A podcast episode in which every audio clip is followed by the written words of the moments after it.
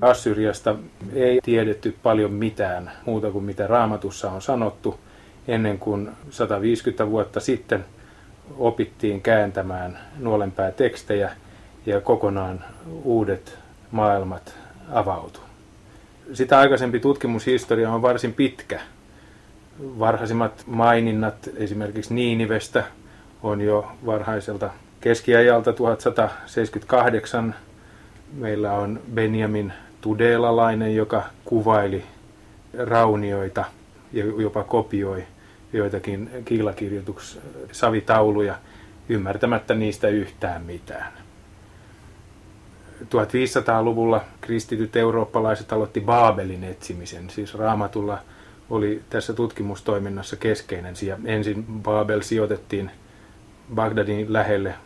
Akar Kufissa on aika hienosti säilynyt sikkuratu, mutta se, niin kuin nyt tiedetään, ei ollut oikea paikka kuitenkaan. Sikkuratuhan on temppelitorni. Sitten 1621 italialainen Pietro della Valle löysi Behistunin hienon seinäkaiverruksen, joka sitten tuli toimimaan nuolenpääkirjoituksen avaimena. Siihen kuluu kuitenkin tästäkin eteenpäin vielä parisataa vuotta. Tällaisia hajanaisia matkailijoiden löydöksiä on harvakseltaan. Yksi tärkeimmistä oli Karsten Niebuurin 1777 tekemä tieteellinen matka lähi joka myöskin tämän Behistunin kalliopiirroksen kopiot toimitti ensimmäistä kertaa tarkassa muodossa eurooppalaisten tietoon. Niiden pohjalta saksalainen Jori Friedrich Grotefend jo 1802 esitti ensimmäiset arvailunsa siitä, mistä kielestä mahtaisi olla kysymys. 1812 James Rich niminen englantilainen Itä-Intian kauppakomppanian valtuutettu Bagdadissa aloitti yhdeksänvuotiset tutkimuksensa oman työnsä ohessa. Hänkin etsi Babylonia ja Niiniveä. Hän, hän tutki siis sitä, joka nykyään tiedetään Niiniveksi. Hänen muistiinpanoistaan kasvoi aika iso pino ennen kuin hän sitten 33-vuotiaana yhtäkkiä kuoli koleraan 1821. Hänen kokoelmansa siirrettiin laivalla Lontooseen British Museumiin ja se, kun hänen matka-arkunsa avattiin, tuli toimimaan tieteellisen assyrologian eräänä alkukohtana. Näiden muistiinpanojen perusteella suuntautui tavaton huomio, suorastaan eri maiden kilpailu, Ranska ja Englanti erityisesti, tahtoivat löytää muinaisen Assyrian. Sir Henry Creswick Rawlinson on tässä sitten keskeinen henkilö nuolenpääkirjoituksen avaamisessa. Hän oli brittiläinen kadetti Itä-Intian kauppakomppaniasta, jolla oli tavattomat kielelliset lahjat. Ja hän ehti asustella useassa lähidän maassa ennen kuin hän sattui Behistuniin. Kopioi jälleen kerran ne tekstit ja loppujen lopuksi pystyi myöskin avaamaan ne 1800-luvun puolivälissä. Kysymyksessä oli siis Dareios ensimmäisen valtaan nousua selittävä kolmekielinen teksti. Se oli Akkadilla kirjoitettu siis assyrialaisten kielellä, Elamilla ja Persialla. Ja nyt kun hän oli itse asunut Persiassa aikaisemmin, niin hän pääsi sen kielen kautta käsiksi tähän kiilakirjoitustekstiin ja sitä kautta tämä vuosikymmenten ponnistelujen jälkeen aukesi tämä muinaiskieli. Tämän tässä kuvatun seurauksia nyt ollaan katsomassa sitten 150 vuotta myöhemmin. Professori Simo Parpola. Roolinsan hän eh, avasi tämän nuolenpääkirjoituksen, mutta oltiin vielä kaukana siitä, että oltaisiin pystytty lukemaan kaikkien nuolenpääkirjoituksia, että sitten myöhemmin eh, löydettiin. Eh, tämä Rawlinsonin tekemä tulkinta Behistunin nuolenpääkirjoituksesta on, oli puutteellinen. Ja sen oli pakko jäädä puutteelliseksi, koska aineisto oli niin rajoitettu. Lisäaineistoa saatiin vasta sitten, kun eh, ruvettiin suorittamaan järjestelmällisiä kaivauksia. Niin kuin tässä tuli todettua, niin eh, ensimmäisenä asiana asialla olivat ranskalaiset ja englantilaiset, jotka tosiasiallisesti olivat kilpailutilanteessa keskenään. Kumpikin halusi löytää tämän Assyrian kadonneen pääkaupungin. Ja kumpikin itse asiassa aloitti Niinivestä, mutta kun siellä ei tullut heti paikalla tuloksia, niin ranskalaiset, jotka olivat myös koekaivaneet lähellä olevassa Dur eli, eli tässä Korsabadissa, niin löysivät sieltä sitten tämän Sargonin palatsin niin hienoa aineistoa, että he luopuivat Niinivestä ja keskittyvät kaivauksessa sinne. Silti he julkaisivat Korsapadin Niinivenä. Kyllä. Että, että tavallaan ei he Niinivestä luopunut silloinkaan. Kyllä, vaan mutta tuon, nämä tumpikkaan retkikunta ei tiennyt, missä Niinive sijaitsi. Leijard taas kaivoi myös Kalahissa. Hän oli sekä koekaivauksen Niinivessä että sitten Kalahissa, eli nykyisessä Nimrudin rauniokummussa. Ja vielä vuosikausia sen jälkeen, kun myös Niinive oli tuottanut tuloksia, niin Leijard kuvitteli, että Kalah oli muinainen Niinive. Ja hän todella julkaisi laajan tuotannon, vissiin neljä kirjaa sieltä, nimittäin ne Niinive Niinive and its remains. Aivan. Joo. Eli nyt oli löydetty kolme assyrialaista pääkaupunkia, joista vain yksi oli oikea. Joo. Eh, on hauskaa se, että eh, tähän Indiana Jones R-jahtiin niin kuin lähdettiin pääasiassa raamatun perusteella. Ja käytettiin nimenomaan tätä Joonan kirjassa ollutta kuvausta Niinivestä johtolankana. Ja sen perusteella niin päätettiin, että Niinive on ollut valtava kaupunki, että et se on sijainnut näillä seuduilla, mutta ei sen tarkempaa. Kuitenkin, jos oltaisiin lähdetty toisesta näkökulmasta kuuntelemaan hieman paikallista väestöä, niin paikallinen väestö olisi voinut kertoa, että Niinivessä, Niiniveä kutsuttiin vielä sinäkin päivänä Niinovaksi Arabiassa. Se nimi on sillä vielä tälläkin päivänä. Ei olisi pitänyt olla vaikeaa.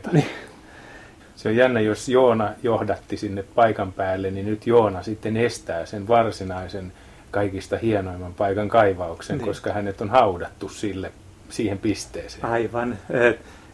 Joonan hautahan on yhdellä Niiniven kummulla, joka, jossa on myös laaja pyhiinvaeltajien hautausmaa, joka todellakin estää kaivaukset siellä. Tiedämme varmuudella, että näiden hautojen alla on Asarhaddonin varuskuntapalatsi, jossa on myös ollut kirjasto ja sieltä on löytynyt koekaivauksissa nuolenpäätekstiäkin, joka osoittaa, että vaikka mitä siellä olisi vielä löydettävänä, mutta kaivauksia ei ole päästy aloittamaan. Joka tapauksessa jo vuoden kuluttua näiden kaivausten alkamisesta, niin Leijard eh, löysi Niinivestä satumaisen löydön, nimittäin As, kuningas Assurbanipalin eh, kirjaston tai yhden, yhden näistä Niiniven kuninkaallista kirjastoista. Ja tämä kirjasto piti sisällään sitten avaimen nuolenpääkirjoitukseen. Sieltä löytyi merkkilistat, sanakirjat ja niin edespäin, joiden avulla nämä tekstit voitiin luotettavasti tulkita. Ja on aivan ilmeistä, että toisaalta eh, Leijad on uskonut, että tämä oli Niiniven kirjasto, mutta hän oli Joonan kirjan harhaan johtamana kuvitellut, että tämä kaupunki oli niin laaja, että se ulottui Niinivestä Kalahin kaupunkiin. Eli tämä 60 kilometrin matka, joka erottaa näitä kaupunkia toista, olisi ollut yhtä metropolia. Näin ei tietenkään ollut asialla. Että... No sitten Leijardin kaivaustulokset laivattiin huolellisesti alas Tigristä ja, ja sitten Punaiselle merelle, Intian valtamerelle, Afrikkaa kiertäen. Siinä vaiheessa ei vielä Suetsin kanavaa ollut. Ja se päätyi Lontooseen ja siellä se kiikutettiin British Museumiin. Joo, ja näitä löytöjä hän löytyi koko ajan lisää, niin että kun ei koko ajan voitu rahdata, niin tavaroita toimitettiin kerran vuodessa tai pari kertaa vuodessa. Ja itse asiassa tämä menetelmä niin on, on myöhemmän tutkimuksen kannalta aika ikävä sen takia, että me ei tiedetä näiden esineiden tai taulujen löytöpaikkaa oikeastaan kovinkaan tarkasti. Ainoa johtolanka tähän on, on sitten tavaran saapumispäivät Lontooseen ja British Museumiin, jossa ne sitten kirjattiin. Täytyy pitää mielessä se, että tähän aikaan ei ollut oikeastaan arkeologia kehittynyt ollenkaan tieteenalana. Ja nykyiset kaivausmenetelmät, niin on kehitetty vasta vuosikymmenien aikana. Leijard oli pioneeri ja silloin yksinkertaisesti ei tajuttu sitä, miten tarkkoja näiden muistiinpanojen täytyy olla jokaisen löytyneen esineen kohdalla. Leijardin kunniasta täytyy kuitenkin niin kuin sanoa, että hän teki erittäin monipuoliset ja huolelliset muistiinpanot ajanoloihin. Ja pione- jos otetaan huomioon, kysymys oli pioneerista. Ja yhtä ja toista on voitu siis näiden perusteella päätellä. Yksi ikävä puoli näissä menetelmissä on myös se tietenkin, että Briteillä oli kova kiire toimittaa tavaraa pois sieltä, koska koko ajan häilyi yllä tämmöinen Damokleen miekka, että se aika, jolloin esineitä sai viedä maasta vapaasti, niin kun tulisi päättymään, koska tämä Mesopotamia oli vielä osa Turkin, Turkin valtakuntaa silloin. Sitten sattui kaikenlaista. Esimerkiksi yksi laivalastillinen tavaroita uppos Tigrisvirtaan, kun sitä kuljetettiin Punaiselle merelle ja siellä ne tavarat on vieläkin. Niitä ei ole koskaan löydetty. Mukana on voinut olla vaikka kuinka paljon tärkeää aineistoa. Kun eh, nuolenpäät oli tulkittu, niin luonnollisesti tutkijat kiirehti julkaisemaan ja kaivamaan näistä lähteistä esiin kaikki mahdolliset tiedot, mitä niistä pystyttiin saamaan esille. Ja valtavaa eh, kohua herätti muun muassa raamatun vedenpaisumuskertomuksen löytyminen Niiniven arkistoista, Gilgamesh-epotsesta, mutta myös toisista savitauluista. Tämähän herätti kohua juuri sen takia, että toisaalta jotkut näki tämän vahvistuksena raamatulle ja toiset taas katsoi, että tässä on todistus siitä, että tämä raamatun kertomus ei olekaan alkuperäinen, vaan nimenomaan saatu raamattuun muualta. Leijadin jälkeen hän kaivauksia jatkettiin vielä englantilaisten toimesta toiseen maailmansotaan saakka. Vuoteen 1910 mennessä oli satoja, ellei tuhansiakin Niinivestä löydettyjä savitauluja julkaistu ja käännetty enemmän tai vähemmän hyvinä käännöksinä. Ja hyvinkin paljon tietoa oli saatu niistä esille ja avautui tämä Mesopotamian historia aivan uutena maailmana. Kuitenkin kun aika kuluu, niin eh, näiden Niiniveen löytyjen merkitys ja kiinnostus niihin alkoi vähentyä sen takia, että muualla Mesopotamiassa uudemmissa kaivauksissa tehtiin myös merkittäviä löytöjä. Löydettiin sumerilaiset, löytyi tämä Maarin kulttuuri, Eufratin alajuotsulta ja niin edespäin. Vasta ihan viime vuosikymmeninä niin irakilaiset itse on alkanut uudet kaivaukset Niinivessä ja sitten amerikkalaiset David Stronakin johdolla kaivoi 90-luvun alussa – mutta näissä kaivauksissa on löytynyt suhteellisen vähän nuolenpäätekstejä. Ja netin vähät, joita sieltä on löydetty, on sitten julkaistu aika hyvissä julkaisuissa. Et, et tämä valtava nuolenpäätekstien massa, joka Ninivestä löytyy yli 30 000 nuolenpäätaulua ja fragmenttia, on kauttaaltaan British Museumissa. Tohtori Sanna Arovaljus on Suomen lähi instituutin säätiön asiamies – väitellyt keski-anatolialaisesta rautakautisesta Tabalin kulttuurista ja laatinut kansallisbiografiaan useita artikkeleita suomalaisista assyrologeista. Tällä kertaa käsittelemme assyrologian tutkimushistoriaa. Suomalaiset eivät ole loistaneet poissaolollaan tästäkään lajista. Ensimmäinen mainittava assyrologi Suomessa oli Karl Fredrik Eneberg. Hän syntyi jo 1841 ja suoritti lyhyen rakettimaisen uran kuollen englantilaisten kaivausten yhteydessä Niinivessä 1876. Hän kävi koulunsa ensin Helsingissä, sitten Pietarissa, sitten Leipzigissä, Pariisissa, jossa hän ranskaksi julkaisi pääosan tuotantoaan, ja sitten vielä Lontoossa, josta hän sitten lähti tälle viimeiselle matkalleen. Mitä hänestä voi sanoa muuta? No Enebergin elämä ylipäätänsä oli tällainen suuri seikkailu, josta voisi kirjoittaa salapoliisiromaanin, varsinkin näistä hänen viimeisistä vuosistaan. Hänellä oli tämmöinen perinteinen eurooppalainen orientalistin koulutus pohjalla. Hän opiskeli arabiaa ja kirjoitti myös väitöskirjansa arabian alalta, mutta tämä väitöskirja ei saanut hirveän suopeita vastaanottoa näissä orientalistipiireissä ja sen vuoksi sitten hänen oppi-isänsä Otto Donner halusi kääntää hänen mielenkiintoaan vähän muihin aloihin ja järjesti Enebergille stipendin Pariisiin opiskelemaan akkadin kieltä ja assyrologiaa, jossa Pariisissa vaikutti näitä assyrologian ihan ensimmäisiä pioneereja, tämmöinen professori nimeltään Julius Aubert. Ja Eneberg oli hänen opissaan sitten pari vuotta ja omaksui tämän akkadin kielen hyvin, hyvin ansiokkaasti. Julio Aubert häntä kirjeenvaihdossa moneen kertaan kehuu. Eneberg on lahjakas tutkija. Se, miksi hänet lähetettiin sinne Pariisiin opiskelemaan akkadia, oli se, että kun sumerin ja akkadin kielet oli löydetty vasta vähän aikaisemmin, niin oli herännyt Suomessa tämä kansallinen kysymys, että olisiko suomen kieli mahdollisesti sukua tälle sumerin kielelle se oli tämä suomalaisen astrologian lähtökohta, että haluttiin etsiä niitä juuria jopa sieltä Sumerista asti. Eneberg tosiaan opiskeli ja kirjoitti yhden lyhyen artikkelin sitten, joka julkaistiin tämmöisessä aikakauskirjassa kuin Journal Asiatique, ja hän kirjoitti sen Tiklat Pileser kolmannen irtokirjoituksesta. Hänen kohtalokseen koitui tosiaan tämä, että hän halusi liittyä kuuluisen lontoolaisen astrologi George Smithin tutkimuskuntaan Niniveen. George Smith oli pari vuotta aikaisemmin löytänyt kuuluisan puuttuvan palasen Gilgamesh-epoksesta, joka aikaisemmin oli jo, yksi pala siitä oli jo aikaisemmin Lontoon British Museumissa. Ja George Smith lähti tosiaan etsimään tätä puuttuvaa palasta ja löysi sen. Se oli aika uskomaton. uskomaton juttu, mutta tämä tapahtui jo pari vuotta aikaisemmin ja sitten George Smith oli lähdössä uudestaan etsimään uusia savitauluja Niniveen ja Eneberg kovasti halusi lähteä sinne mukaan.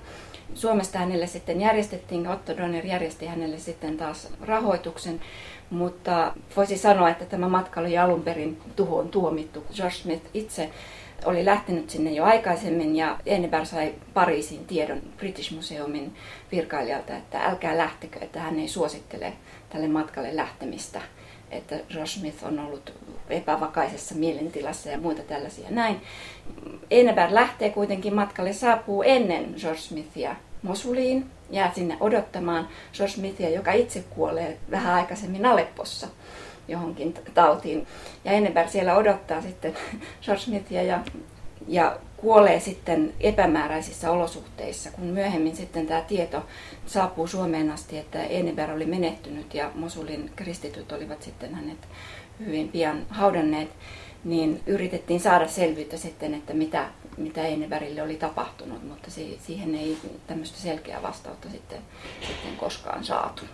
Jön Donner hän julkaisi tämän ähm, Charlekens Ingemansland nimisen kirjan, joka kertoo siis Jön Donnerin isoäidin ja tämän Enebergin suhteesta ja kirjeenvaihdosta. Eneberg oli silloin aikoinaan kihloissa tämän Minet Munkin kanssa, joka myöhemmin sitten avioitui Otto Donnerin kanssa. Ja Vai niin? siinä on tällainen, silloin kun tota, Jön Donner julkaisi tämän kirjansa, niin kävin tuolla akateemisessa kuuntelemassa. Sitten mä kävin näkemässä nimikirjoituksen ja esittelin itseni ja sanoin, että mä oon kirjoittanut Edenbergistä tämän biografia-artikkelin ja sitten kysyin, että olisiko tämä ollut se syy, miksi Otto Donner lähetti Edenbergin. Vissiin jäi mainitsematta, että Edenberg otti sitten kantaa tähän, että onko sumerin kieli Suomen sukua vai ei. Mihin hän päätyi siihen? Hän päätyi siihen, että Suomi ei ole sumerin sukua. Että Osasko hän muuten suomea? Kyllä, Enneberg oli näitä harvoja tutkijoita, jotka opetteli myös suomen kielen. Hän osasi erittäin hyvin suomea. Silloin kun Enenberg kuoli 1876 alkukesästä Mosulissa, niin seuraava suuri suomalainen astrologi oli vasta 11-vuotias. Kyllä. Siinä tavallaan traditio katkesta se ei päässyt oikeastaan alkuunkaan, koska Enenberg ei koskaan opettanut Suomessa. Kyllä. Ja kyllä. koko homma jouduttiin aloittamaan alusta. Seuraava nimi on Knut Talkvist. Mitä hänestä voi kertoa? No Knut Talkvistilla oli hyvin paljon samantapainen tausta kuin Einebergillä. Hän myös opiskeli muitakin orientaalisia kieliä ja sai oppinsa pääasiassa Saksassa sen ajan kuuluisimpien professorien opissa. Talkvist oli myös semmoinen poikkeuksellisen lahjakas astrologi. Hän keräsi paljon sanastomateriaalia. Hän on sitten se, jonka jälkeen on opettaja-oppilassuhde Suomessa säilynyt katkeamatta, että hänen merkityksensä on siinä, että hän, hän loi niin kuin pohjan tälle akateemiselle opetukselle. Hän oli ensimmäinen professori, joka antoi astrologian opetusta Helsingin yliopistossa. Hän myös käänsi perusteokset, niin kuin Gilgamesh-epoksen, tosin ruotsiksi, ja monet muut avaintekstit sekä käynnisti tällaisen Studia Orientalia julkaisusarjan, joka tietysti oli keskeisessä roolissa. Kyllä, tässä. se on Suomen itämaisen seuran julkaisusarja, jossa tosin julkaistaan paljon muutakin kuin astrologian alan tutkimuksia, mutta siinä mielessä kyllä, että hän, hän loi niin kuin nämä sekä julkaisusarjojen että opetuksen perustan tänne Helsinkiin. No seuraava nimi kuuluu Harri Holmalle. Hän oli 21 vuotta suurta opettaja Knut Talkvistia nuorempi. Mitä Harri Holmasta voi kertoa? Harri Holmasta voi kertoa sen, että sen lisäksi, että hän teki loistavan uran Suomen ulkoministeriössä, hän oli ensimmäisiä näitä Suomen, Suomen valtion suurlähettiläitä maailmalla hyvin tyypillisesti silloin, kun Suomi itsenäistyi, niin, niin meillä ei ollut tietysti vielä mitään ulkoministeriön omaa koulutusta näille virkamiehille, vaan suurin osa näistä ensimmäisistä suurlähettiläistä rekrytoitiin kulttuurin ja, ja tieteen saroilta. Ja Harri Holma oli muun muassa suurlähettiläänä Roomassa ja ennen toista maailmansotaa Pariisissa. Mutta siitä huolimatta, että hän, hän keskittyi näihin, näihin edustustehtäviin silloin myöhemmin, niin hän kuitenkin loi aika, aika merkittävän uran myös astrologina, jota ei, ei aina muisteta, muisteta tieteen piirissä. No sitten tullaan monien tuntemaan Aapeli Saarisaloon. Hänkin syntyi vielä 1800-luvun puolella 1896 ja toimi itämaisen kirjallisuuden professorina täällä Helsingin yliopistossa pitkään vuodesta 1935 aina vuoteen 1963 saakka. Irakissa hän oli 30-luvun alussa amerikkalaisten kaivausten johtajana Tepe Kavrassa lähellä Mosulin kaupunkia. Mitä hänestä voi kertoa? No Aperi Saarisalo ei varsinaisesti ollut ö, minun mielestäni niin paljon assyurologi kuin muuten arabian kielen tuntija sekä meidän ensimmäisiä materiaalisen kulttuurin tutkijoita. Ja hän teki arkeologisia kaivauksia myös Pyhässä maassa. Että enemmän se assyrologinen jatkumo jatkuu tässä Knut Talkvistin ehdottomassa lempioppilaassa Armas Salosessa. Hän syntyi 1915. Taas Kyllä. hypätään sukupolvi eteenpäin. Kyllä. Knut Talkvist oli erittäin vakuuttunut Armas Salosen lahjoista assyrologina ja tähdensi hänelle aina tätä vanhaa Saksasta saamansa oppia, että joka paikassa, vaikka istuisi puiston penkillä, niin pitäisi aina piirtää nuolenpäitä kepillä hiekkaan ja harjoittaa sitä muistia näiden nuolenpäämerkkien suhteen. Salonen sai myös merkittävän perinnön Talkvistilta. Talkvist testamenttasi hänelle koko assyrilogisen materiaalinsa, josta Armas Salonen sitten ammensi nämä lukuisat teoksensa erilaisista assyrilogisista aiheista. Hän, hän julkaisi suuren määrän leksikaalisia tutkimuksia erilaisista esineluokista. Niin hän oli erikoistunut aineellisen kulttuurin alalle. Hän oli viehättynyt erityisesti vesi- ja maakulkuneuvoihin ja niiden luokitteluun ja myöskin linnustukseen ja lintulajeihin ja sillä tavalla. Oikeastaan hänen työnsä taitaa sopia aika hyvin tähän assyriologiseen materiaaliin, koska assyrialaisetkin harrasti erilaisia sanakirjoja ja sanaluetteloita. Aivan. Hän pyrki siihen, että se materiaali, minkä Talkvist oli kerännyt näihin sanakortteihinsa, joita oli ilmeisesti kymmeniä tuhansia, saataisiin niin kuin muidenkin tutkijoiden käytettäväksi. Ja hän rakasti järjestellä niitä ja, ja tehdä niistä tällaisia järkeviä kokonaisuuksia. Että hän todella teki suuren työn tällä saralla. Muun ohessa hän sitten käänsi suomeksi ensimmäisen kerran Gilgamesh-epoksen ja Hammurabi Light ja paljon muuta. Kyllä, että Armas Salosen rooli astrologian popularisoijana on erittäin merkittävä, että hän näki sen myös erittäin tärkeäksi, että suomalaiset voivat lukea näitä Mesopotamian tekstejä ensinnäkin suomeksi. Lisäksi hän julkaisi myös ensimmäisen suuremman teoksen Mesopotamian materiaalisesta kulttuurista ja niistä kaivauksista 40-luvulla, mikä on tällä hetkellä tällainen klassikko astrologian julkaisuissa Suomessa. Jo 1970-luvulla oli Armas Salonen saanut niin sanotun suomalaisen koulukunnan nostettua maailmanlaajuiseen huomioon. Suomessa oltiin kovia assyrologeja jo Kyllä siis tuolloin. siis, mikä kuvaa tätä assyrologian jatkumoa Suomessa on se, että Armas Salonen oli ensimmäinen suomalainen assyrologi, joka osallistui 1950-luvun alussa alkaneeseen massiiviseen sanakirjaprojektiin Chicagossa – siellä oli tällainen kuuluisa professori Leo Oppenheim ja Armas Salonen vietti Chicagossa muutamia vuosia osallistuen tähän sanakirjaprojektiin. Sen jälkeen kaikki suomalaiset astrologit ovat viettäneet vähintään vuoden Chicagossa osallistuen tähän sanakirjaprojektiin, joka yhä jatkuu.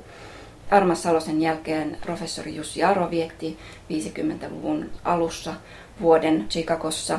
Simo Parpola on viettänyt siellä useampiakin vuosia myös osallistuen sanakirjaprojektiin ja viimeiseksi dosentti Raija Mattila työskenteli Chicagossa 1990-luvun puolella. Jos jotain asiaa voi arvostaa on se, että, osallistuminen tämmöiseen sanakirjaprojektiin on, on suomalaiselle assyrologialle kunnia, mutta se on, se on tällainen suuri vuosikymmenten projekti, jossa on 30 isoa osaa. No, sitten tullaankin Jussi Aroon, sinun isäsi. Kyllä joo. Isäni aloitti opintonsa ensin teologiasta, sitten jatkoi aika kauan assyrologina, mutta sitten kun hän vuonna 1965 sai tämän itämaisen kirjallisuuden professuurin, joka myöhemmin sitten muutettiin semiläisten kielten professuuriksi, niin siihen opetusohjelmaan kuului niin paljon myös moderneja itämaisia kieliä, semiläisiä kieliä, että isä sitten myöhempinä vuosinaan suuntautui enemmän sitten modernin arabian murteiden tutkimiseen kuin assyrologiaan, mutta hän ehti kuitenkin julkaista väitöskirjassaan ja, ja muitakin, muitakin tällaisia merkittäviä assyrologisia teoksia. Niin hän erikoistui kielioppiin.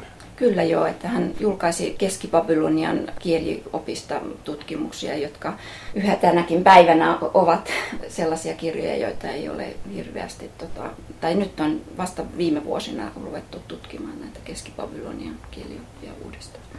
Mutta suurin merkitys ehkä Jussi Aron assyrologian urassa oli se, että assyrologinen traditio ei katkenut Helsingissä, vaan Jussi Aron merkittävin oppilas on Simmo Parpola, jolloin jatkuvuus säilyi sitten assyrologian alalla Helsingissä.